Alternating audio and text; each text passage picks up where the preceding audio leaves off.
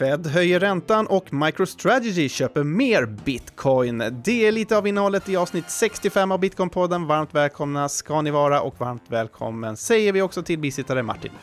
Tack så mycket Christian. Hur mår du? Jag mår bra som vanligt. Du, i augusti så skrev nationalekonomen Mikael Hamberg en debattartikel i Svenska Dagbladet som hade rubriken “Inflationens orsaker behöver nyanseras” där han då lyfte fram att vi pratar alldeles för lite om den stora ökningen av penningmängden som orsak till den skenande inflationen vi ser just nu. Håller du med om det? Jag håller väldigt mycket med och det är väl lite därför vi har honom här idag också. Ja, exakt. Vi ska ju få höra mer hur han tänker kring detta eftersom Mikael är veckans gäst här i Bitcoin-podden. Och som vanligt ska vi också säga det att Bitcoin-podden görs i samarbete med den svenska kryptobörsen Trio där man kan både köpa och sälja bitcoin, ethereum och litecoin på ett eh, väldigt smidigt och säkert sätt. Så gå in på trio.se och läs mer där. Nu kör vi igång veckans avsnitt.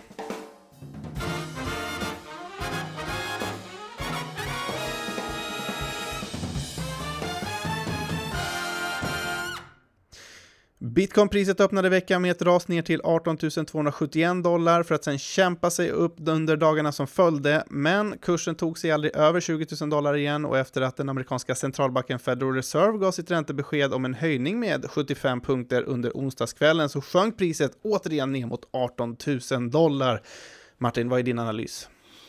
Min analys är nog att det, eh, det kommer vara svårt att bitcoin håller kvar den här nivån. Det, den, den kämpar ganska frenetiskt om man får använda de orden.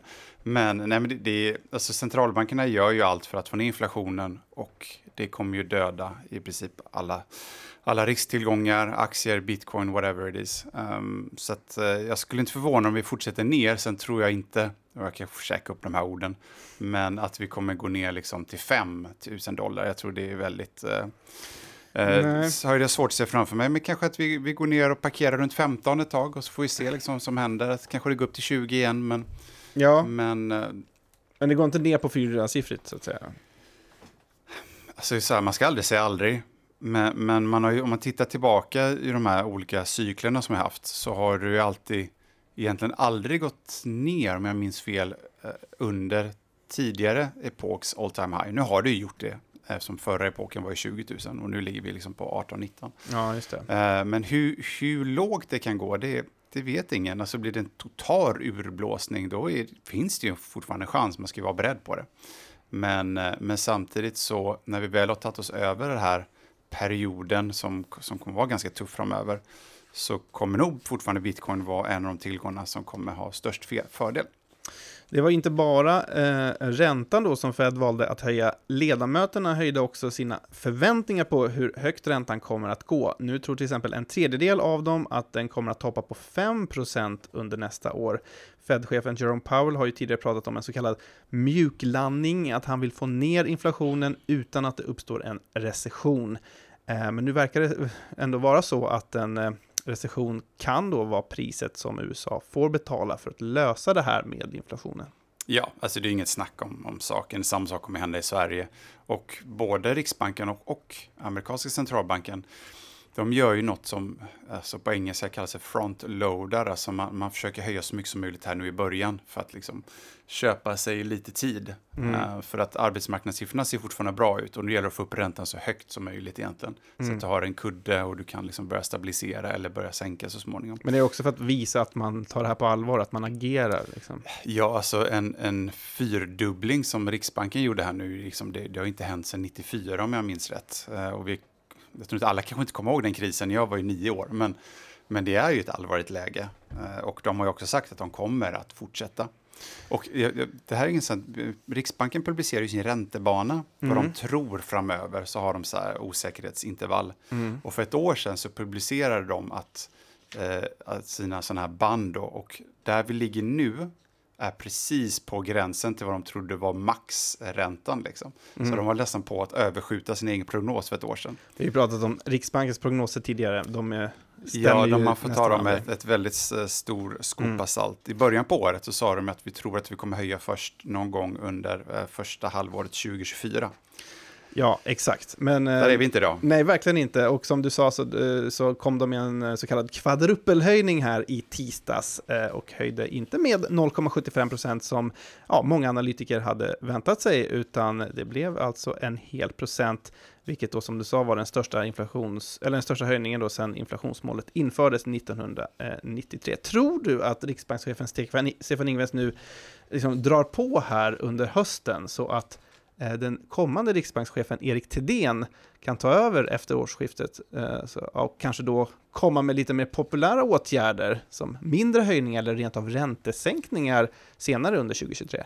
Alltså du menar att han är beredd att döda sin egen legacy, att liksom lämna skeppet med den högsta inflationen på 30 år ja, han, för att göra det lättare för Erik Thedéen? Han gör allt för, eh, för landet så att säga. Ja, ja, jag vet inte.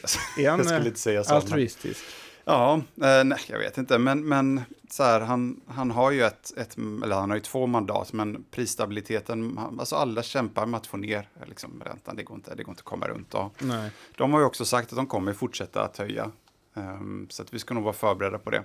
Och alla får göra sin egen analys hur man gör med bolån, hur man gör det. Mm.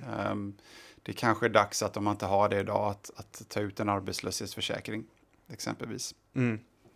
Ja, vi pratar ju mycket om de här makroekonomiska sakerna som då räntehöjningar är, men det är ju bara för att det påverkar eh, marknaderna väldigt mycket och det är därför vi tjatar om dem varje avsnitt. Men nu höll vi det ganska kort och nu ska vi prata bitcoin, Martin. MicroStrategy har köpt mer nämligen. Eh, det var en nyhet som kom i veckan. Eh, den här gången blev det 301 bitcoin för totalt 6 miljoner dollar, vilket motsvarar över 65 miljoner kronor.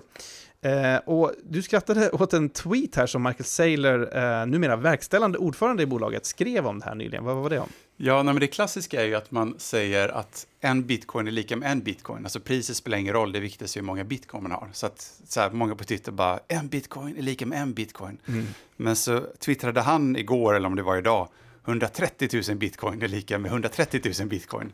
Så det ja. Och det kan man ju bara göra om man har ett Eh, om man har 130 000 bitcoin. Mm, ja, det är lite... Ett lugn i kroppen. Ja, det är verkligen ett, ett stort lugn i kroppen när man, eh, när man kan twittra om det där.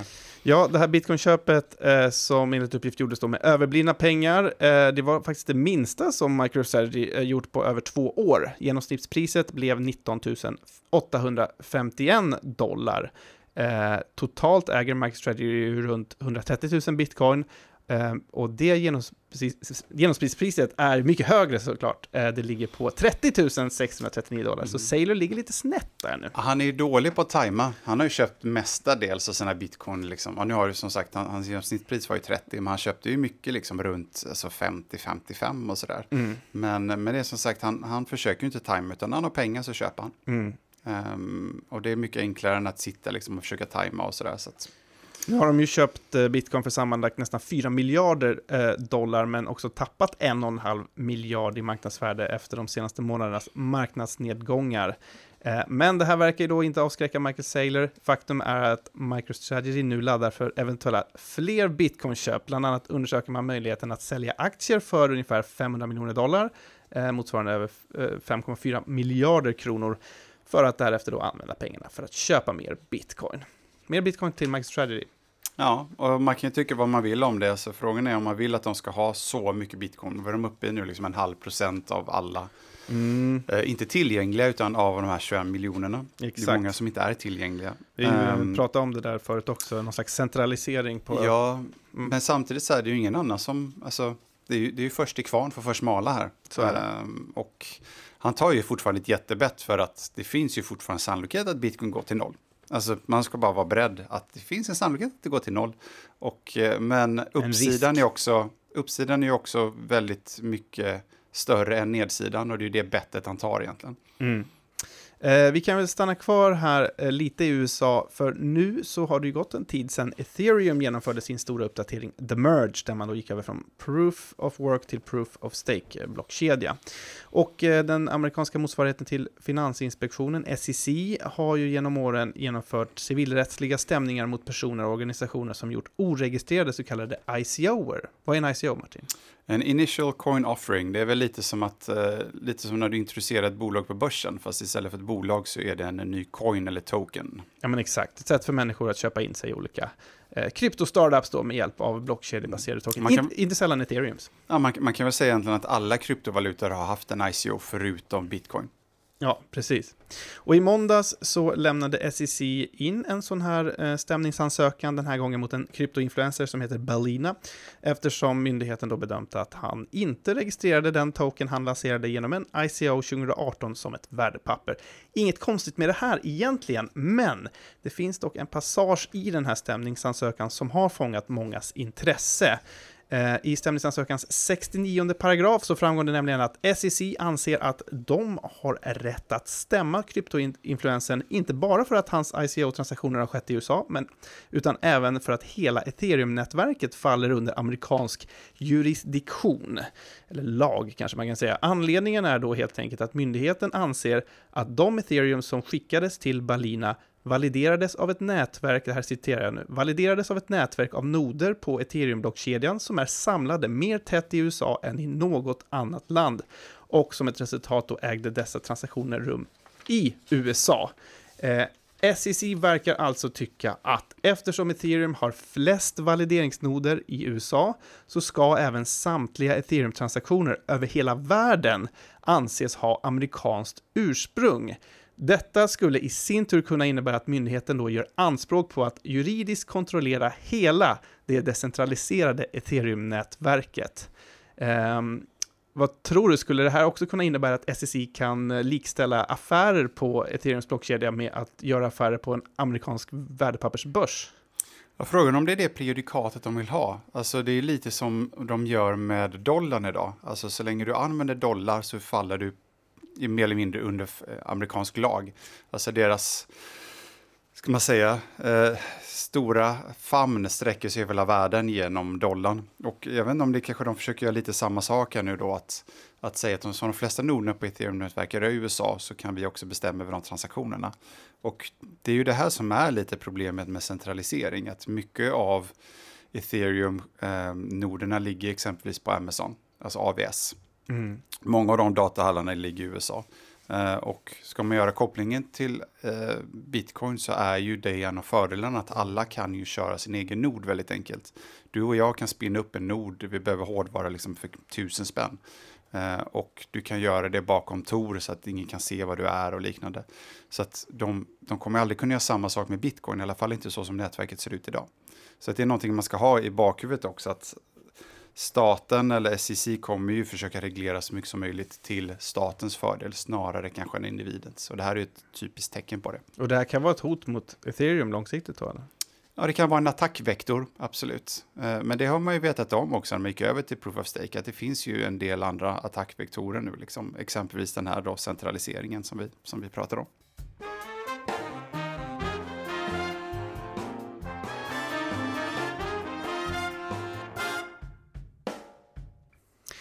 Då säger vi välkommen till veckans gäst här i Bitcoin-podden. Det är managementkonsulten, fysikern och nationalekonomen Mikael Hamberg. Hejsan, hej. Hej. Kul att vara här. Ja, hur står det till? Jo då, det är bara bra. Det är bara bra. Du har, eh, förutom de här eh, eh, titlarna som jag sa precis här, så har du också skrivit en bok som heter Crash, Boom, Bang, Pengar och Ekonomiska kriser. Det stämmer. Vad handlar den om? Ja, den handlar helt enkelt om pengar. Och det, jag skulle säga att, att eh, anledningen till att jag skrev boken är att jag tycker att det är väldigt få människor, förvånansvärt nog, som vet vad pengar egentligen är. Mm. Alla använder vi dem och, och de är, eh, styr mycket av samhället, men, men väldigt få människor funderar på vad är det egentligen? Varifrån kommer de? Och varför har de något värde? Varför tror du det är så då? Är det för att det är ett komplext ämne eller är det att folk inte bryr sig? Eh, Jag tror folk bara tar det för givet. Man, man liksom, ja, de finns där, man får sin lön och så handlar man det man behöver och så tänker, reflekterar man inte så mycket då. Eh, Men, men pengar är då, tycker jag då, det är ju liksom makt och, och också då, jag tycker det är otroligt viktigt av demokratiskäl att människor förstår vad pengar är och vem som har makten och kontrollerar pengarna. Mm. Och, och därför skrev jag boken. Och eh, jag vet att ett kapitel i den här boken handlade om bitcoin. Absolut. Spännande. Och, ja, jag, jag, tittar ju på vad finns det för sorters pengar och vad kan vara pengar. Och, och eh, bitcoin har ju varit ganska hot topic om man säger så under, under senaste tiden. Så då tänkte jag att jag, ja, då, då tittar jag på bitcoin just och ser, kan det vara pengar? Vad drog du för slutsats i boken då? Ja, det- är, det är om, om vi tittar lite grovt då på vad som behövs för att något ska vara pengar så, så måste det först och främst vara ett allmänt accepterat medel att byta med. Som, som människor är beredda att ta och byta med. Och, eh, och eh, där kan man ju se då att ja, det är ju många som använder bitcoin och eh, kanske inte fullt ut så mycket som om man jämför till exempel med, med fiatvalutorna man använder. Men, men trots allt, det går, att- det går att handla med så att säga. Sen så ska du också kunna då ha, ha numeriska värden, det vill säga du ska kunna göra 10 och 5 och 7 och så vidare. Och det, det är ju såklart bitcoin. Eh, Jag brukar jämföra dem med diamanter, varför det inte är pengar. Därför att de kan du inte göra så att säga, mynt av. De har dessutom olika, varje diamant har olika kvalitet. Mm. En bitcoin har ju alltid samma kvalitet och du kan göra valörer av den. Så. Fungibelt tror jag ordet är, va? Ja, ja. Att en bitcoin alltid är en bitcoin. En fungibel vara, det vill säga det, det, det, man, det skriver jag mycket om i boken. Det, det är liksom det, hela hemligheten bakom hela pengasystemet kommer från det begreppet. Men det betyder att det är två saker, två artiklar ur, ur den här, de är så att säga lika eh, oskiljaktiga kan man säga. Som två sädeskorn eller, eller något sånt. Och det är inte diamanter i det här fallet. Nej, de är inte fungibla på det sättet. Så därför fungerar de inte som pengar. Eh, och sen har man det tredje villkoret då, och det är att det ska vara ett bevarare av värde. Och där, där är ju, kan man ju säga då att hela idén med bitcoin och algoritmen och, och hur den ser ut är gjord för att den ska då så att säga bevara, den ska inte finnas i oändliga mängder utan den, den ska bevara värdet. Och det är den konstruerad för att göra. Så att mm, jag skriver i boken, med viss tvekan så uppfyller väl bitcoin då de villkoren för pengar. Ja. det har väl just den här allmänna acceptansen som, som då så att säga. Och bevarare av värdet kan man ju, är många som också tycker är tveksam. Därför att den är så, så eh, volatil i sin... Men det har ju mycket med, då, med då hur människor spekulerar i den att göra, snarare än hur den är konstruerad. Ja, precis. Någon som köpte på toppen här nu senaste Ja. tjurrusningen kanske inte skulle hålla med om att det har bevarat den personens eh, värde. Nej, men man måste då titta på konstruktionen mot för hur det mänskliga psyket har hanterat bitcoin. Det är två skilda saker. För det är ju inte intressant för att fiatvalutor är ju, det är ju också designat för att tappa värde över tid. Alltså det är ju någon form av så här ekonomisk åderlåtning kan man ju säga. Alltså man säger att det ska ju tappa 2% per år så att det är ju inte heller värdebevarande över tid. Nej, och alltså det, det är ju då kallas för monetarism, den idén att, att, att vi, vi ökar penningmängden i takt med, med tillväxten. Och, och för att slippa då det man kallar för deflationstendenser i ekonomin. För att uttrycka, varför man gör det kan man uttrycka det enkelt så här. Det, det är därför att det är väldigt svårt att om man skulle få så att säga en kontraktion att, att ändra priser neråt och ändra löner neråt. Då är det bättre att späda ut. Alltså man får en reallönesänkning men nominellt så får man ingen lönesänkning. Det är lättare konstruktion. Så det är idén bakom monetarismen. Att varför man så att säga ska låta det åderlåtas då 2 procent. Är, tanken också att varje skapad krona ska ge lika mycket i tillväxt? Det är ju idén. Eh, Och där kan man ju då, det har, tittar jag lite på historiken och det kan man ju se då att, att eh, varje skapad krona har gett sämre och sämre tillbaka, värde tillbaka. Och, och det kan man ju också se, det, det visar sig genom att, att skulderna växer fortare än vad BNP växer. Det betyder att varje krona, för, för pengar skapas ur skuld. Så att om skulden inte ger BNP, då får du ju inte tillväxt för kronan. Och det har ju försämrats Mm. väldigt mycket då på senare år. Och jag har förstått att du ha, hade en ganska eh, vetenskaplig approach till eh, bitcoin när du skrev det här kapitlet. Ja, Men vad, när du liksom var klar och hade gjort research och tänkt kring det här, vad tycker du om bitcoin? Jag tycker det är, jag tycker det är jätte, en jättebra idé och jag tycker, jag tycker det är, det är ett otroligt smart koncept på det. Och, eh, och och jag förstår varför den har ett värde. Det är många säger att det är ju bara databitar, det kan ju inte ha något värde. Det- är lika dumt som att säga att guld inte har något värde, för det bara, kan du bara använda till smycken. Eller att internet inte har något värde? nej, men jag menar, vad som gör pengar värde, det är just, för, om vi säger så här, vad värderar människor? Jo, det är varor som är viktiga för människor. Och vad är viktigt för människor? Jo, det är att ha en vara som du kan byta mot det mesta och som, som du kan spara i. Det är, en viktig, det är en viktig, ett behov vi har. Va? Och i och med att om bitcoin uppfyller det behovet, därför får det ett värde. Och guld också. Om det uppfyller det behovet så får det ett värde. Kan Och säga att- värdet att- kommer alltså kommer ur människans, människans behov.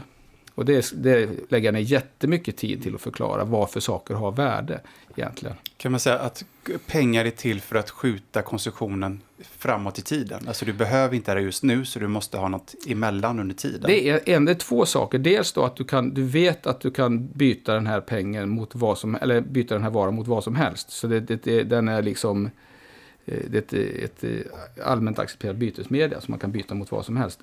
Om du jämför då till exempel med klassisk byteshandel när jag har apelsiner och du har äpplen.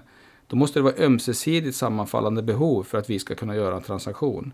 Men med, med pengar då, så slipp kommer du ifrån det problemet. I och med att jag vet att jag kan landa i pengar, mellanlanda i pengar för att sen byta till med det jag vill ha. Men det är också då att du kan landa i pengar och spara dem. Mm. Och det är ju det här med att de ska behålla sitt värde, det är därför det är viktigt. Precis, om det är någon som någon gång försökt byta en, en hyresrätt eller gjort något så här triangelbyte med hyresrätt, det är otroligt ja. svårt. Ja. Och, och där förstår man ju liksom att det är oftast, det är den där coincidence of wants, tror ja. man säger på engelska, att du vill ha en kyckling, men jag vill ha en ko. Ja. Och hur, liksom, hur, hur, får vi det här att, ja. att, fungera? Det är också ett annat problem som pengar löser. Det vill säga, säg att, att jag, jag har säd och vill ha en plog och du har en plog och du vill ha säd. Då tycker man att då borde vi kunna byta. Men jag har för lite säd för att du ska, att du ska kunna vara beredd att ge upp, ge upp plogen. Då blir det heller inget byte av. Och där kan då pengar spela roll därför att då, då kan pengar överbrygga en, också då ska säga, en, en volymdiskrepans. Ja. Jag kan inte bytet. dela på min plog. Du kan inte dela på din, jag kan inte köpa halva plogen. Så att, så att pengar, är, pengar är en väldigt viktig vara, därför får de sitt värde. Så kan man säga. Mm. Ja, men lite om vad pengar är och vi kommer säkert komma in på det eh, igen. Men i augusti så publicerades en debatt debattartikel skriven av dig i Svenska Dagbladet mm. som hade rubriken Inflationens orsaker behöver nyanseras. Och det här var ju något som vi på Bitcoinpodden uppmärksammade.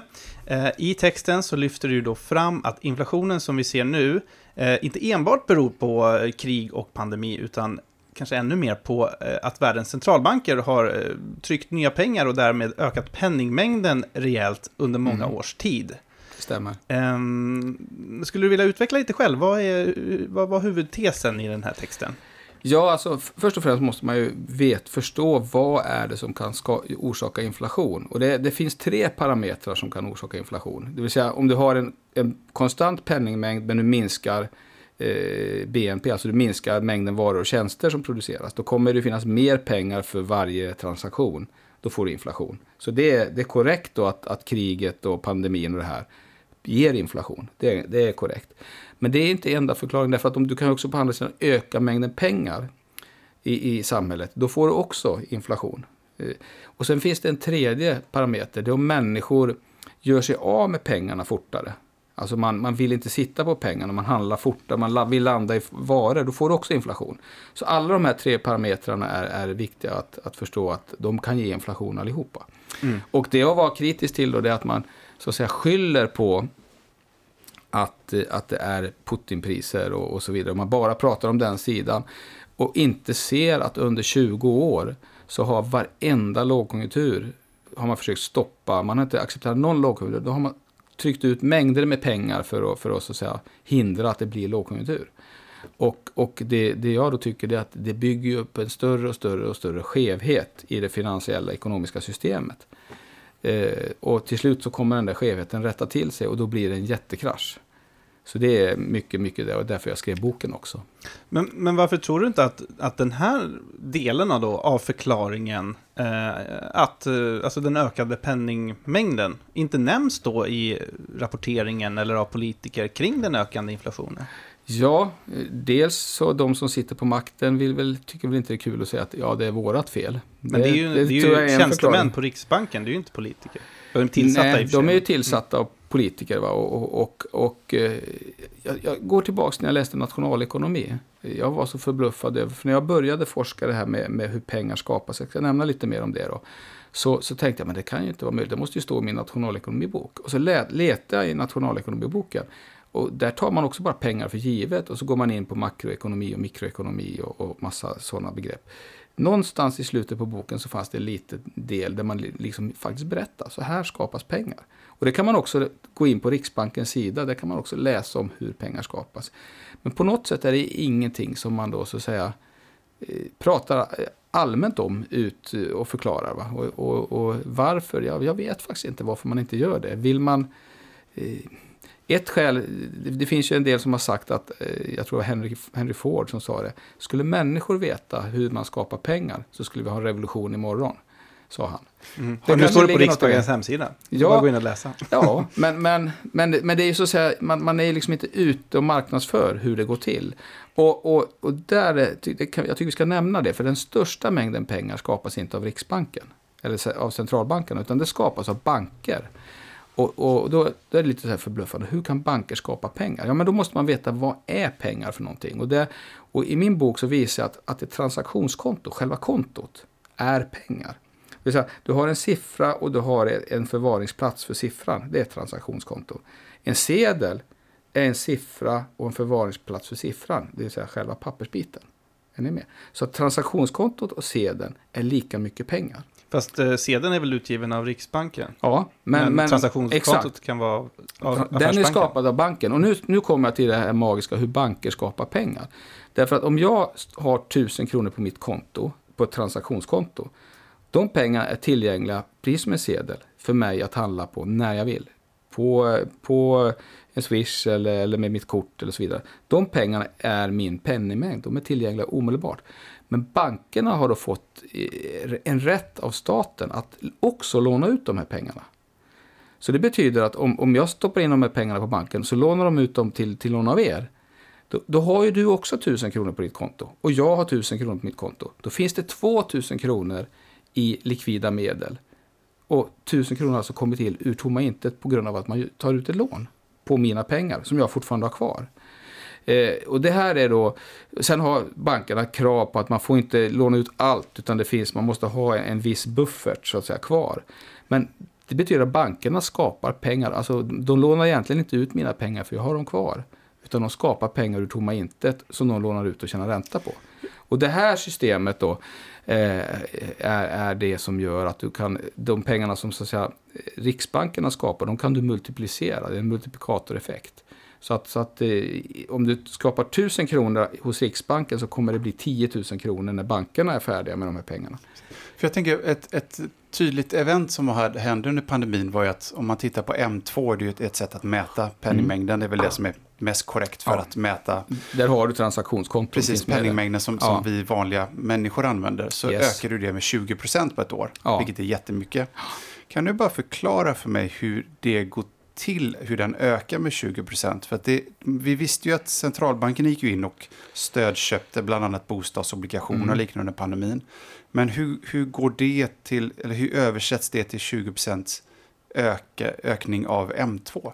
Så, så här fungerar det.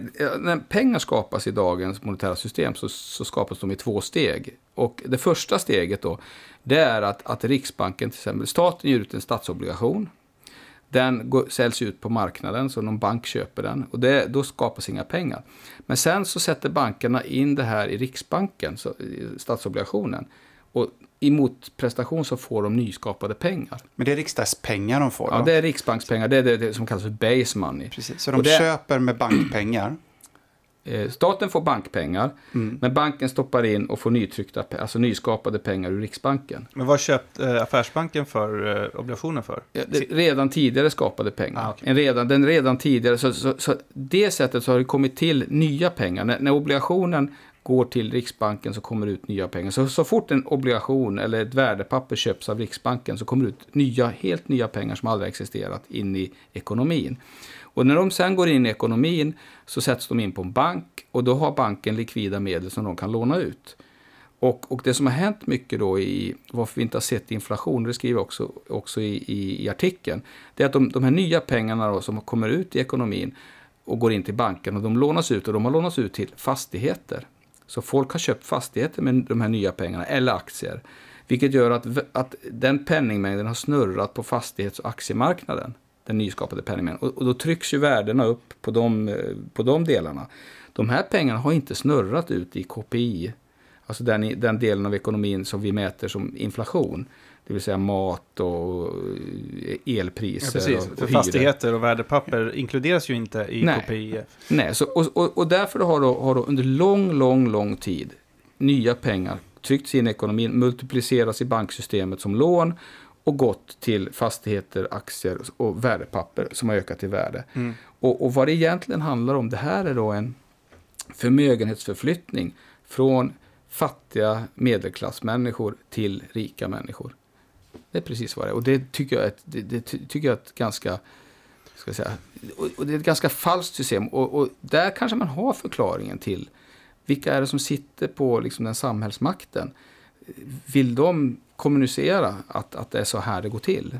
Mm. Det kan man ju fundera på. Får jag bara summera bara så att jag förstod exakt Mm. vad, du, eh, vad du sa här nu. Så att, eh, en bank går och köper en, en obligation av staten. Ja, oftast då är det ju en auktion då. Ja, precis. Och sen så tar banken och säljer den till Riksbanken. Ja, Riksbanken ger banken riksdagspengar riksbankspengar ja. och banken använder riksdagspengar egentligen som säkerhet för att ge ut nya lån Ja. som folk sen använder för att köpa bostäder, Ja. aktier Ja, och det driver ut upp M2. Ja. Och så småningom så säljer man de här bostäderna eller aktierna med vinst, börjar konsumera och då så får vi inflation. inflation. Ja, Men de här pengarna som, som kommer från Riksbanken, de är ju nya pengar, Ja. eller hur? Och de här pengarna som affärsbankerna lånar ut till någon som vill köpa en bostad, det är väl också nya pengar, Nya fast pengar. i skuld? ja. Så riksdagspengarna är Alltså, inte skuld? Jo, de är också skuld. Därför att Riksbanken kan inte bara ge, ge ut pengar hipp som happ.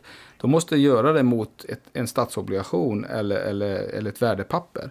Så det finns alltid en skuld även på de pengarna. Okej. Mm. Hur länge har det, har det här systemet varit så? Sen 1971. Det är så, Så- alltså så- guldmyntfoten. Ja, när, när 1971 gick USA de facto i konkurs. Därför att, för att folk hade lagt in sitt guld till USA och fått kvitton i form av dollarsedlar på att de äger guldet. 1971 sa USA vi behåller ert guld och ni får behålla papperslapparna.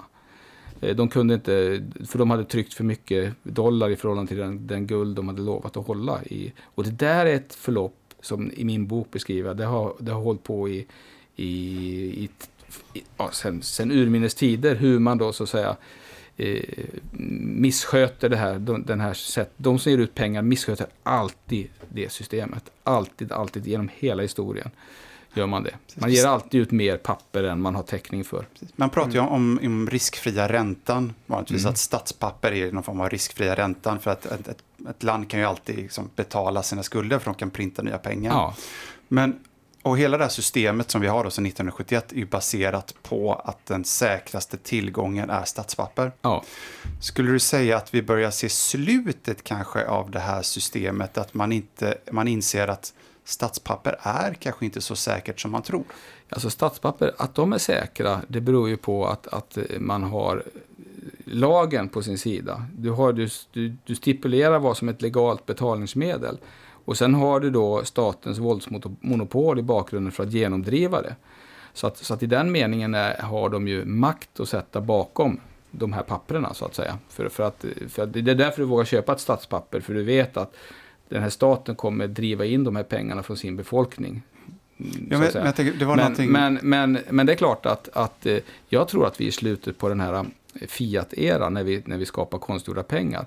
Och det tror inte jag är för att, man, att staten ger upp det eller makthavarna ger upp det, utan det är helt enkelt därför att det kommer kollapsa. Eh, det kommer liksom, man, har, man har vanskött systemet så länge. Och, och Tittar man i historien så kollapsar alltid Fiat-system. Det har varit, eh, redan kineserna försökte med papperspengar på, på, eh, långt före vi, ja, vi var barbarer här i princip.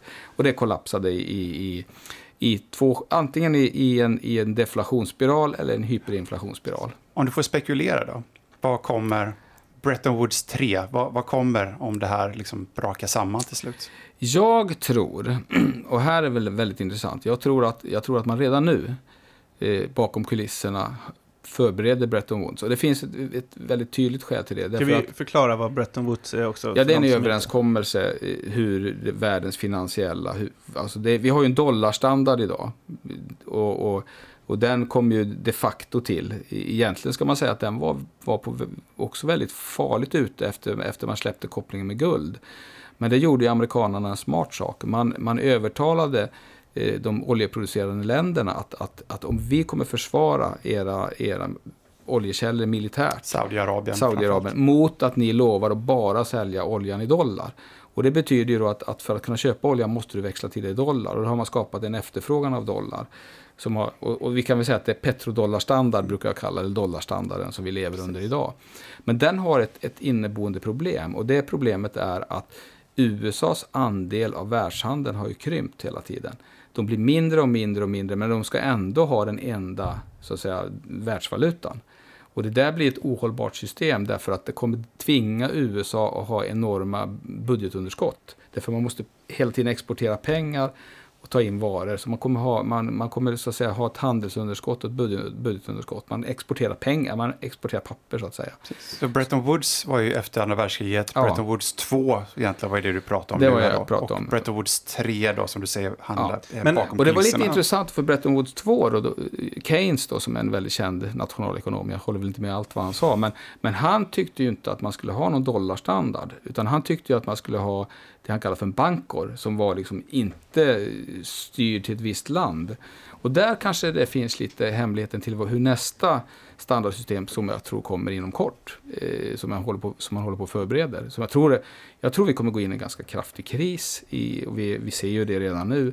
Utifrån den då så kommer man då så att säga eh, landa ett nytt system. Och, och jag tror att om man tittar då på det Keynes sa så tror jag att det kommer vara en korg en korg då dels av, av fiatvalutor, men man kommer behöva ha någonting som är något ankare i den här korgen för att, för att få länderna att lita på varandra igen. Och jag tror, att, jag tror att guld kommer definitivt vara en komponent och jag tror också att man kommer på något sätt använda den här kryptotekniken i den här korgen på något sätt. Du säger kryptoteknik, inte kryptotillgång. Ja, alltså krypto, jag tror att det är en kryptotillgång. Sen, sen är det frågan om då man vill använda de här, vi ska kalla det för liberala eh, valutorna som bitcoin som är liksom okontrollerade eller om man försöker skapa en egen eh, mm. kryptoteknikvaluta som man då så att säga på något sätt också har kontroll som stat över. Och det där, det, vi får ju se. Det, är ju också, det måste ju också vara någonting för att, för att problemet är ju det här geopolitiska. Hur får man de här spelarna att lita på det här systemet. Du behöver något som är neutralt egentligen. Ja. Och det är ju det som är hela grejen med bitcoin, är ju ja. att det är neutralt. Ja. Det finns ingen politiker eller någon stat bakom som kan styra och ställa. Och det är lite så guld fungerar också. Ja, exakt. Eh, och då är, då är ju frågan, som sagt, vi spekulerar ju här, men, men att det hade ju varit intressant om de har guld och bitcoin i sin korg då som, som ankare. Men då kanske bitcoin behöver vara lite mer stabilt. Men det kanske det blir också. Ja, ja så skulle, skulle, man göra, skulle man så att säga, legitimera det på det sättet så, så blir det ju en stabil tillgång. Det blir det ju. Det kommer ju då, det kommer, värdet kommer ju öka väldigt, väldigt mycket om, om man skulle ta ett sådant beslut. Sen skulle den ju bli ganska stabil då. Mm. Men eh, det här Bretton Woods 2 då, det har funnits i 40 år då, sedan ja. 1971. Hur ja. lång tid fanns Bretton Woods 1? Ja, man har ju, jag, har en, en, en, liten graf i boken där man har bytt eh, monetärt system ungefär på, på 30-40 års bas hela tiden. Så det är dags nu då? Så, så vi, vi hade ju bimetallstandarden på 1800-talet, där guld och silver som, som eh, mynt då, var pengar. Och sen kom det en pappersstandard baserad på guld och, och silver, eh, som du kan för guldmyntfoten. Och sen kom, eh, eh, kom det en annan standard mellan krigen och sen kom Bretton Woods och så nu, sen kom Fiat, dollarstandarden. Då. Men de lever inte längre än 30-40 år då eller? Nej, det, det, det, har man ju Alltså guld har ju levt i, i, i 6000 år. Men, mm. men efter det, de här, de här andra mer moderna, om man kallar det för moderna standard, de har ju levt då i 30-40 år och sen har de så att säga behövt bytas ut. Och det är ju, grejen är ju den att så fort du alltså jag brukar ha den här retoriska kommentaren. Tänk dig själv att du hade en pengatryckpress i källan som du fick använda som du ville hur lätt skulle det vara att hålla sig från att använda den? Omöjligt. Mm. Helt omöjligt. Och det är ju då stora problemet med, med Fiat-systemen. Och det är också stora problem med varför vi har den här svåra inflationen och, och, och de här problemen vi ser i, i, i som vi såg finanskrisen 2008.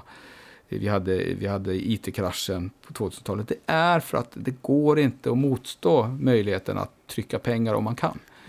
Och ändå har man då försökt genom att, genom att separera riksbank och stat med mandat och så vidare. Men, men, men det är ju, vi är ju människor. Mm. Jag menar, det är lätt att tänka, okej okay, jag trycker lite pengar nu så slipper jag ta krisen nu. Så får någon annan ta krisen sen. Mm.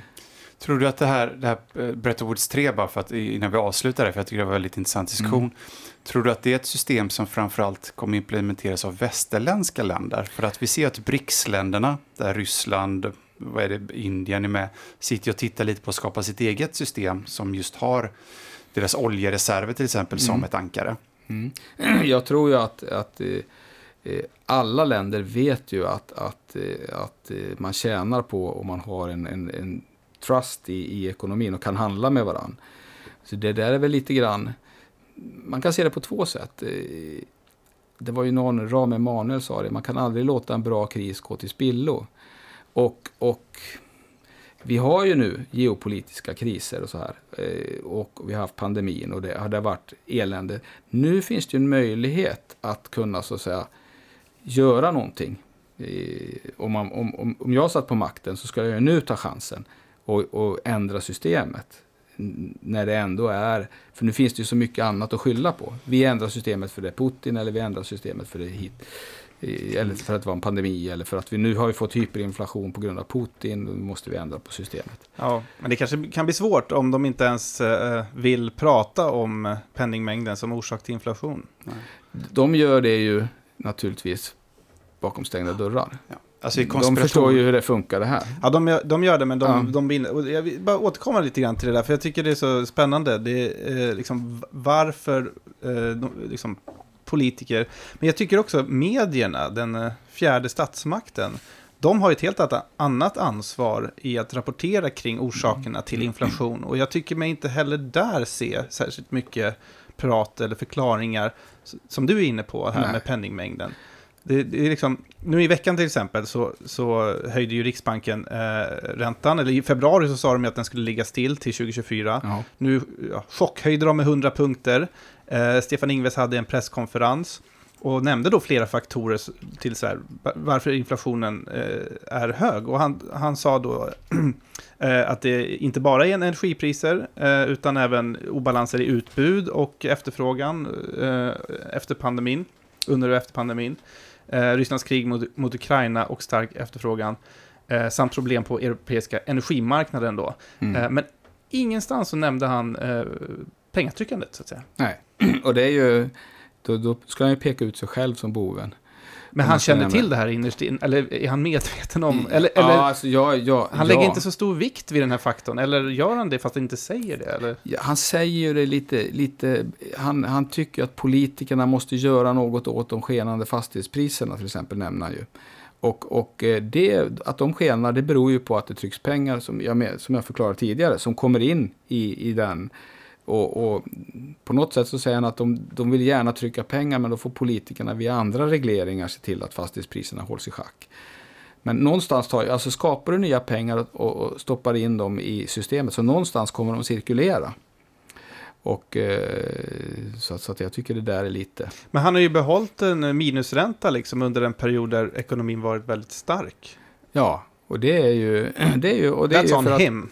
Att, och, och det, det, kan man se om, om, om, man tittar på det som kallas för, för velocity of money, alltså omsättningshastigheten, av pengar.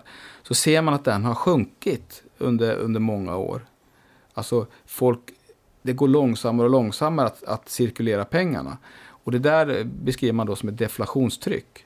Och deflation är jättefarligt i ett fiat-system. Vad är deflation? Deflation det, det är så att säga när, när, eh, när, när du så att säga eh, varor börjar sjunka i pris kan man säga. När det blir, pengarna får mer värde, varor sjunker i pris. Och det tycker man det låter väl bra. Mm. Men, men, men problemet med deflation det, det, är att det kommer leda till likviditetsbrister. Det vill säga att, att, att, eh, att, att i och med att pengar är skuld och mängden pengar minskar så kommer skulder försvinna. Och, och det betyder att det kommer driva konkurser i systemet. Eh, du kör den här pyramid som jag beskrev med banksystemet när pengar lånas ut. Jag kan ta ett exempel. Om du har stoppat in eh, pengar i banksystemet och så har du byggt 10 000, på 1000 kronor byggt 10 000 kronor. Så drar, drar du undan den här därför att den här personen kommer bo obestånd. Då kommer de här 9 000 kronorna inte ha något fundament. I de, de, det, hela den lånepyramiden då så att säga rasar. Och, och det är deflation, när, när, det är, när, man, när, peng, när systemet körs baklänges, när man drar ur pengar ur systemet. Och det är vad, skälet till varför man har varit så rädd för Greklandskrisen till exempel. Grekland står för ja, en halv procent av, av, av Europas BNP. Varför var man rädd för Greklandskrisen? Varför tvingar man grekerna att öka sin statsskuld från 100 till 180 procent av BNP? Jo, därför att om Grekland skulle gå på obestånd, gå konkurs, då, finns, då drar man ur pengar ur systemet eh, lite var som helst. De här grekiska statspapperna finns spridda i hela Europa. Och på de papperna som har byggt en upp och nervänd pyramid av lån. Och då drar det med sig andra saker som man, som man liksom inte har kontroll på. Samma när man trodde att när Lehman Brothers gick i konkurs. Då frös ju hela banksystemet. För, för, för de här Lehman-papperna och, och deras fanns också utspridda i systemet. Och där var ju då Riksbanken tvungen att trycka massor med pengar och stoppa in i de här hålen som uppstod. För att systemet inte skulle kollapsa i en deflation. Mm. Och, och, det var ju det som hände stora depressionen. Då, då blev det en deflationskollaps. Eh, folk har liksom, det finns inte kvar, man, man ska ta ett lite sådär eh, enkelt sätt att förklara det på. Mängden pengar som finns i år måste ju dessutom finnas, för, eh, och eftersom alla mängden pengar som finns i år är skuld, så betyder det att det måste också finnas pengar för att betala räntan på nästa års, nästa års skuld. Och hur skapar de? Jo, med nya skulder. Men får du en deflation, då kommer det inte finnas pengar att betala räntan på sina skulder. Och det driver då fram konkurser. Och, och då, då kan man säga att då driver alla de här bolagen som inte är så likvida, de går i konkurs.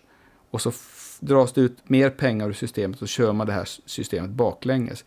Och, och, och så blir det ja, ja, stora depressionen ras. Och det, den spiralen är man ju vettskrämd för. För det, det blir ju total katastrof. Och då istället då så trycker man ut pengar. För man är, inflationen är på kort sikt inte lika jobbig. är det säga. därför Riksbanken har haft minusränta när ekonomin har gått starkt senaste ja, tio åren? det är skälet. För att man är rädd för deflation? Man är jätterädd för deflation. Så man har varit tvungen att, att hålla räntan så låg för att få ut tillräckligt med pengar så man inte sätter igång en deflationsspiral. Har, har det funnits en, en, eh, rimlig risk för deflation? Absolut. Ja. Därför att man, om man tittar på den här omsättningshastigheten av pengar så har den liksom tuggat sig neråt. Eh, och det beror väl på att att eh, dels beror det på att, eh, att man inte har fått den här utväxlingen i BNP på skulderna. Så att skulderna har ökat mycket fortare än löner och allt annat reellt. Och, och det blir ju liksom en rädsla till slut. Det blir liksom en själv, självbroms i systemet.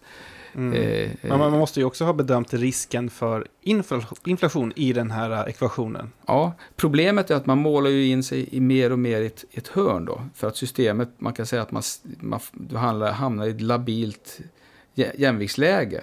Där att om du tippar lite åt ena hållet då rasar du ner i deflationsspiralen. Men överdriver åt andra hållet så trillar du över och så, och så får du inflation. Och det är det som har hänt nu kommer lite störningar, då trillar man över kullen på andra sidan och hamnar väldigt kraftigt.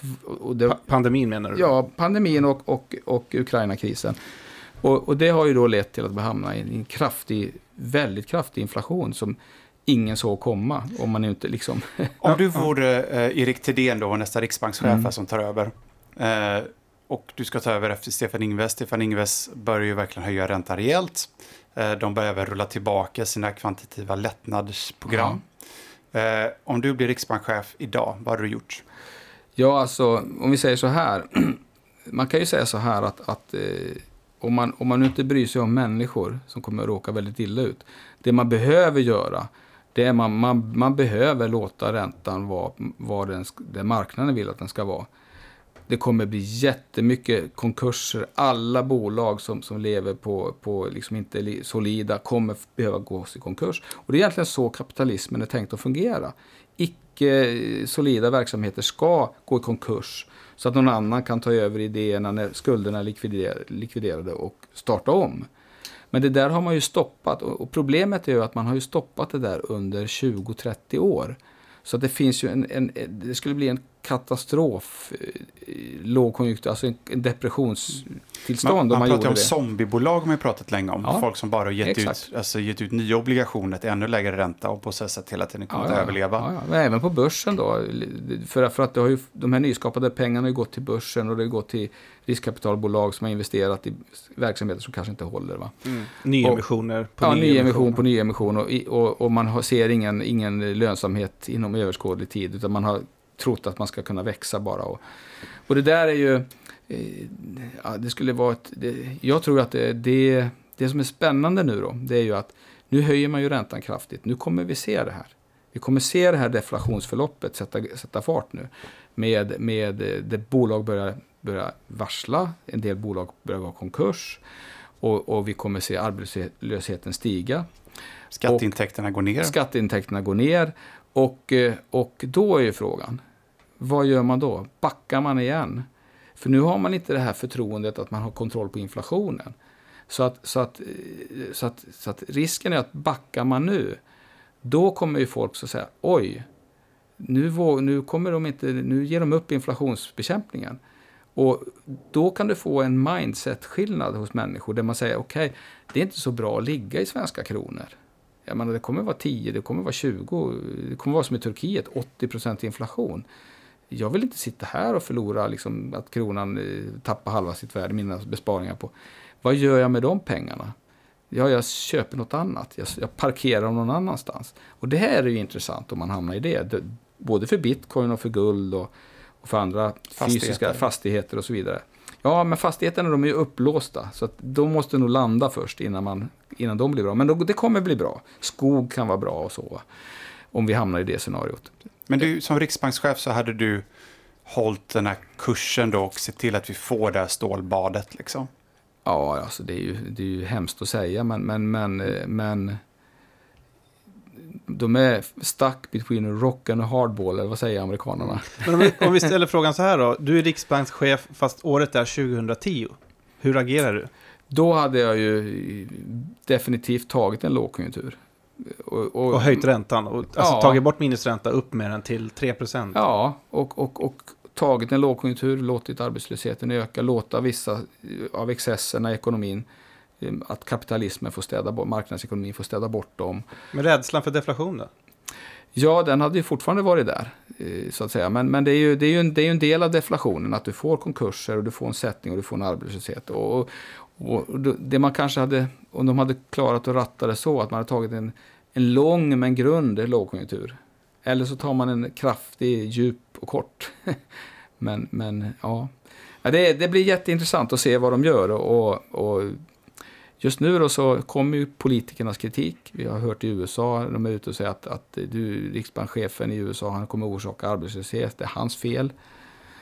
Och eh, vi har ju hört en del ekonomer i Sverige som kritiserar den här kraftiga 1%-höjningen, det kommer slå hårt mot människor. Och, men gör de inte det, om man, för grejen är den, det, jag har studerat en del hyperinflationer historiskt i Brasilien och Venezuela och Zimbabwe och Jugoslavien och så. Det är det att så fort det här andra förloppet tar fart, att människor så att säga, tappar lite förtroende för pengarnas funktion och börjar omsätta dem fortare och fortare och fortare, då går det inte att stoppa. Då är det kört. Jag menar, det, går, det spelar ingen roll hur mycket de höjer räntan därför att folk tar pengarna och parkerar i något fysiskt eller kanske i bitcoin eller vad som helst. Va? Mm. För, att, för att så att säga, bli av med pengarna så fort det bara går. Och då, när det förloppet startar, alla valutor har då dött. Alla. Det finns ingen valuta i världshistorien som har klarat sig ur ett sånt förlopp. Vad kallar man det? Och hur nära är vi det? Hyperinflation kallas det. Ja, Mm. hur nära är vi det nu då? Inte just nu skulle jag säga att vi är det. Men eh, inte, inte, på, inte på dollarn och västerländers valutor. Utan nu är vi i den här balansskålen. Ska de våga köra den här tuffa linjen, ta deflationstryck, ta konkurser och ökad arbetslöshet. Det verkar ju så. Och, och, De säger ju det. ja, Är det inte så att man bör först se det i mindre länder? Att det är där liksom det börjar. Sri Lanka är ju ett exempel nu som är jätteproblem. ja, eller liksom. Turkiet. Ja, Turkiet. Så Ja. att det börjar i de små de sänkte länderna. väl räntan? Ja, men jag menar att, att den, här, de här, den här krisen eller hyperinflation, alltså all, all, hela systemet är ju sammanbundet på ett sätt Ja. kan man säga. Och det börjar där det är svagast. Det börjar alltid i periferin. Ja, och det, och och det börjar vi se. Och sist, den som kommer gå sist är ju dollarn. Liksom. Ja. Men, men den är inte, inte helt riskfritt heller. Det, det finns ju chans att det händer. Liksom. Ja, alltså, de, de har ju över 10% inflation nu. Mm. Så att jag menar, det är, det är ju... Och det är ju... Då är ju 1,75 procents eh, ränta fortfarande ja, ganska låg styrränta. Ja, alltså realräntan räntan är ju... För det är fortfarande minus på realränta. Och det är ju det man menar med att centralbanken ligger efter kurvan då. Och väldigt mycket Ja. efter kurvan kan man Ja. väl säga. Ja, det, man kan väl säga om man ska vara riktigt elak så har de ju aldrig rätt. Mm, vi brukar notera det här i Ja. podden. Deras prognoser inte alltid stämmer, eller Nej. nästan aldrig. Nej. Eh, Du, nyligen så blev det ju känt eh, att eh, Riksrevisionen ska granska Riksbankens stora tillgångsköp. Ja. Vad, vad tycker du om eh, att en sån granskning görs? Ja, det är väl bra. Det, ju, det, kommer ju offentliggöras lite grann hur, hur, hur, hur de har gjort. Och jag menar, vi kan ju ta till exempel under Lehman-krisen. Det var, man, man, man skapade ju jättemycket pengar, amerikanerna, och tryckte in överallt. Det har säkert svenska riksbanken också gjort. Eh, utan att tala om var pengarna har tagit vägen. Och det är ju ändå då, man skuldsätter ju ändå då svenska folket, eller amerikanska folket då. Så det är väl rimligt att man ska, att man ska redovisa det. Så att, det tycker jag är bra, i grund och botten. Mm. Alltså ju mer publikt, ju mer vi människor kan, desto mer kan, kommer systemet påverkas. Hur utopiskt skulle du säga att vi kan leva i ett bitcoin-samhälle? Det vill säga att den enda valutan som finns i hela världen är bitcoin, Mm. vilket är en deflationär valuta. Mm. För det finns ju bara en viss mängd, så att Ja. all, pengarna ökar i värde och alla, allt annat eh, går ner i värde. Alltså, då pratar vi både produkter, tjänster och löner. Mm. Hur utopiskt tror du att det är att vi kan gå över dit? Det skulle man, det är bara att bestämma att vi gör så. Så, så skulle det kunna Vad gör vi med alla skulder? Ja, alltså det, det, i övergången från systemet vi är nu, då, då skulle jag citera Bibeln när man har sådana här, eh, vad kallar man det för? Eh, debt jubilees, Mm. alltså skuldjubileår. Jube, Man jubileår. skriver av alla skulder. Man helt egentligen. enkelt bara man skriver av skulderna. Eh, För, för att man, för i, I någon mening så den fysiska världen står ju där. De, de här skulderna det är ju bara siffror så att säga. Precis, men det, det är bara att bestämma hur fördelar vi de prylarna som finns här. Och sen så skriver vi bort det här pappret och så startar vi om. Och det har man gjort många gånger genom världshistorien. Problemet är väl att någons skuld är en annan persons tillgång. Mm. Så att om du skriver av skulden så är det också någon som blir av med tillgången på andra sidan. Ja, och de är ju inte så glada då. Men, men eh, man kan ju också argumentera för att de har ju så att säga fått de här tillgångarna genom det här pen, penna, peng, pengasystemets funktion under många, många år. Och vi, om man inte tror på att det har varit en omfördelning från, från fattiga till rika så kan man titta på det som kallas för Gini-koefficienten. Och där ser man ju tydligt från 1971 när man, när man tog bort någon kontroll på pengasystemet och gav det helt till människor. Hur, hur den här Gini-koefficienten då har ökat. Det vill säga mer och mer pengar har, har slussats från medelklassen och de fattiga till de rika. Och, och jättestor mängd till de hyperrika. Och det är klart att de då som har gynnats av det här systemet, de har ju också då stort makt, stor makt och inflytande. De vill ju inte ändra på systemet Nej. som föder dem så att säga. Det är väl det, ju närmare pengatryckandet du är, ju större fördelar får du av systemet. Exakt, exakt. Den som får nya pengar först kommer ju då så att säga vara Mm. väldigt gynnad. Det finns ju inom, inom bitcoin-communityt så pratar man om cantillionaires. Har du hört talas om det? För det är ju det är cantil- cantillion-effekten vi pratar om Ja, här. ja. Att ju närmare pengapåsen du är, ju, ju mer fördelar får du. Ja, Så att vi har folk som är miljonärer eller väldigt rika bara för att de är närmast penga, så är det ju. pengamaskinen. när du har en, pengar skapas på det sättet så är det ju så. så får Mm. du pengarna först, då har du ju...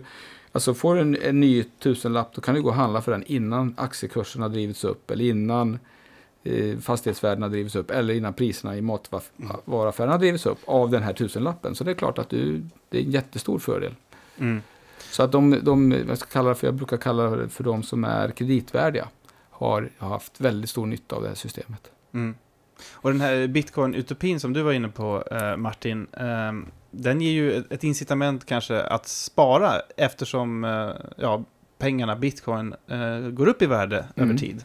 Ehm, men det, ger inte det också en effekt att ehm, man då, om man sparar pengar och inte konsumerar dem, så konsumerar man mindre. Och mindre konsumtion betyder ju mindre verksamhet och lönsamhet för företagen. Nej, det där är... Det där är ja, jag, Förstår du tankegången? Jag, jag förstår, men, men generellt sett så kan man ju säga så här att, att någons spara, alltså om pengarna inte tas ut i en madrass, så kommer ju pengarna då, om, om man använder, pratar generellt då i ett, i ett banksystem, så, som jag sparar pengar, då är de ju tillgängliga omedelbart för någon annan. De är ju, det är ju så att säga, så länge de cirkulerar, eh, inte lyfts ut mm. i en mm. madrass, så, så är de ju tillgängliga. Så då kommer det vara någon annans konsumtion eller någon annans investeringar. Så det där, det där är lite grann en myt att sparande hindrar konsumtion. Men i bitcoin kan ju ingen annan använda mina bitcoin om jag Nej, då, då, blir det ju, då blir det så att deflationist, att det blir så att ett omsättningshastighetsproblem, att, att det blir en deflationistisk eh, effekt av att pengarna då så försvinner ur cirkulation. Ja, och mm. det är ju negativt för näringslivet då?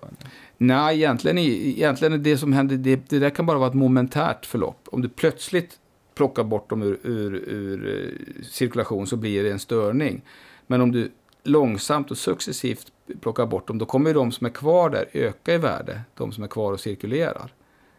Ja, jo, så, men jag så, menar bara att, att blir... incitamentet för mig är inte att eh, shoppa lika galet som samhället ser ut som att göra idag. Utan att jag, jag, ser, ja, men jag sparar hellre mina pengar än att köpa en ny soffa. Jag kan ha kvar min soffa i två år till. Förstår vad jag menar? Att, att själva köp, köpkraften ja, minskar. Vi kan bara titta hur det har varit historiskt. Vi har ju haft sådana perioder när, när då så säga, människor och, och, och BNP har vunnit, vuxit mycket fortare än vad mängden upp, hittat guld har vuxit.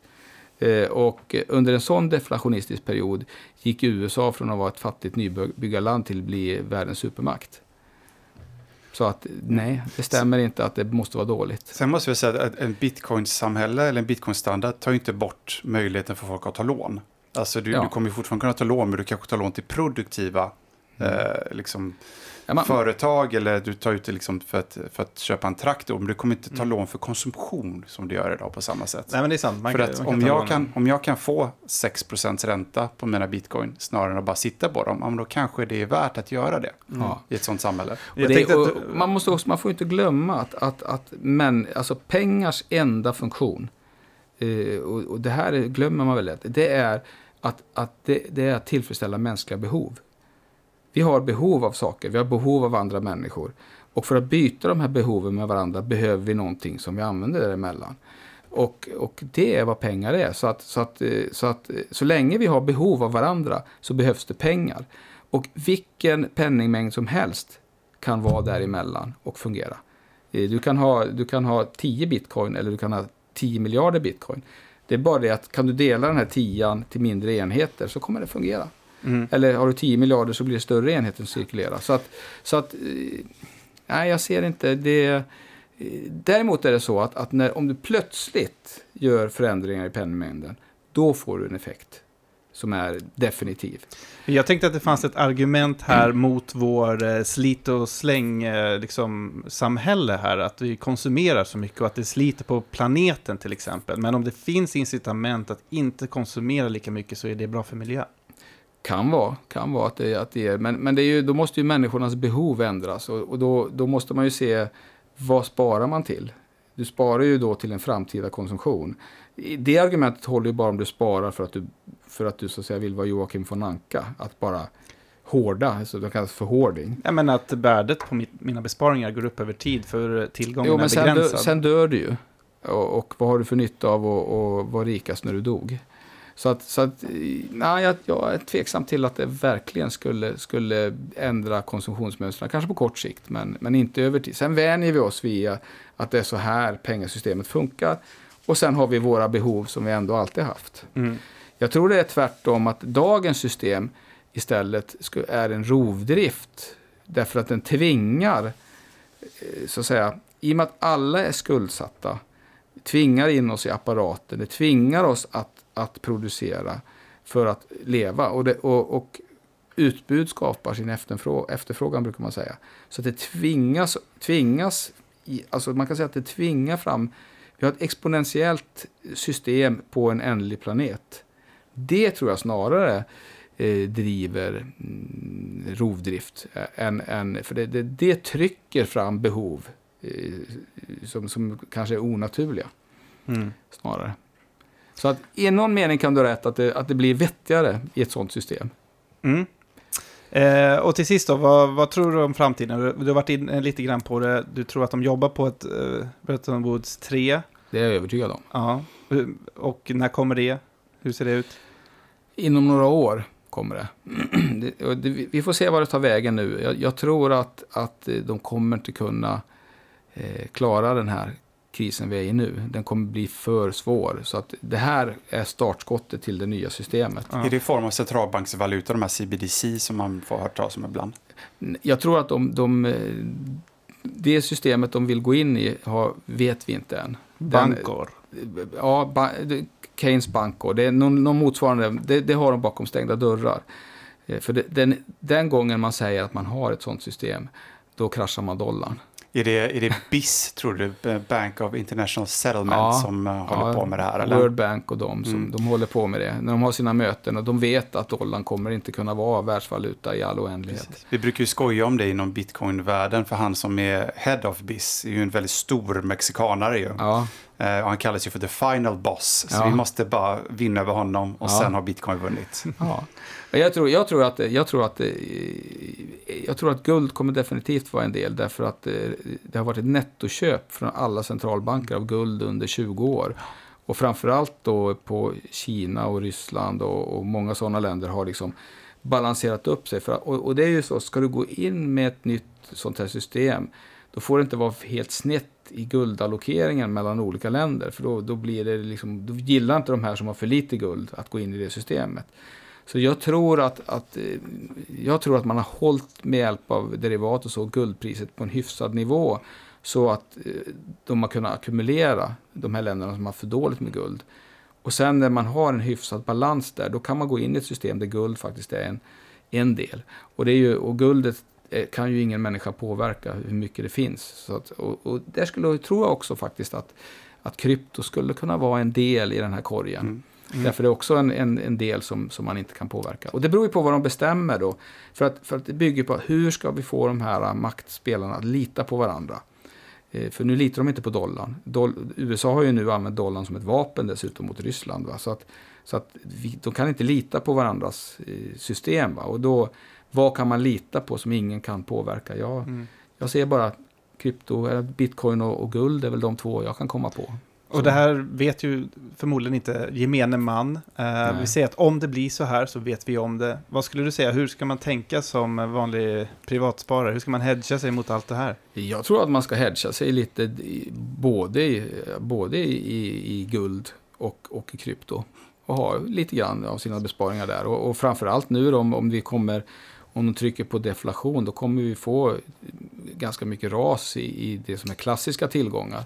Så det kan vara bra att ha en, en, del av sina pengar här. Sen vet man ju inte hur, hur, om, de, om de backar ur när de ser oj, oj, oj, nu blir det väldigt jobbigt, i, nu måste vi trycka ut mer pengar igen. Vi får se vad som händer. Jag tror vår kollega Janne kommer bli jätteglad att höra detta, för att han har ju börjat eh, minska sina bitcoinköp och öka sina guldköp istället. Så ja. han, eh, han eh, kommer nog ligga bra till i framtiden då. Ja. Mm. Men, men som sagt, jag tycker, jag, jag, tycker det är ju, jag tycker det är en genialisk uppfinning i alla fall. Jag, har, jag blev väldigt fascinerad när jag lärde mig hur det funkar med, med bitcoin.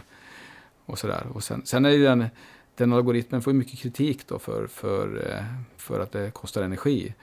Men å andra sidan är det det mest säkra Mm. som man har nu, den här proof of work. Då. Och kan det ge stabilitet och lägga en del av grunden till ett nytt monetärt världssystem så kanske det får kosta lite energi också. Ja, alltså man tänker efter, pengar är ju något som är en oerhört viktig vara, den är värdefull. Så att, så att, och då, då har det ju, kommer liksom, den balanseras också av energikostnader. Ja, det är en grej som inte nämns i den energidebatten så mycket kring Nej. bitcoin, kan jag tycka. Apropå ja. att inte nämna saker i debatten.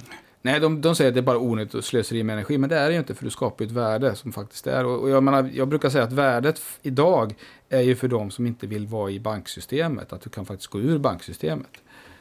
Mm. Så, så, den, har ju, den har ju faktiskt, fyller en funktion och ett värde. Och där, om man nu spekulerar i om den, om den skulle få plats i ett sånt här nytt eh, valutasystem, så, så, så då gör det kanske inte så mycket att det kostar energi, för den har ju egentligen en annan funktion än att vara bara ett likvid den har ju liksom en stabilizer-funktion snarare än att vara likvid eh, en likvid del. Ja, men exakt. Och allt Mm. behöver ju inte vara på bitcoins base layer, utan Nej. det är lite som ja, ett baslager och sen så Ja. kan man bygga på, precis som Riksbankssystemet och så. Är superintressant, eh, eh, managementskonsulten, fysikern och nationalekonomen Mikael Hamberg. Stort tack för att du gästade Bitcoinpodden den Ja, här det var så veckan. lite så. Det var kul diskussion. Ja, verkligen. Eh, Martin, eh, har vi koll på vem som gästar oss nästa vecka? Det har jag alltid koll på. Vi, eh, du och jag fick ju en ny chef här om veckan. Just det. Eh, vd för Greenmerk som köpte upp Trio, den börsen där jag och Christian jobbar. Eh, och de har ju stora planer. Så att, eh, han ska komma hit och prata lite om eh, varför de köpte bolaget och hur de ser framtiden. Eh, Mm. och vad de kommer bygga för roliga bolag framöver. Vad heter han? Han heter Arvid Börje Ramberg. Just det. Missa inte det nästa vecka. Glöm heller inte att följa oss på Instagram, där vi heter Bitcoinpodden. Nu tackar vi för oss och önskar en fortsatt trevlig vecka.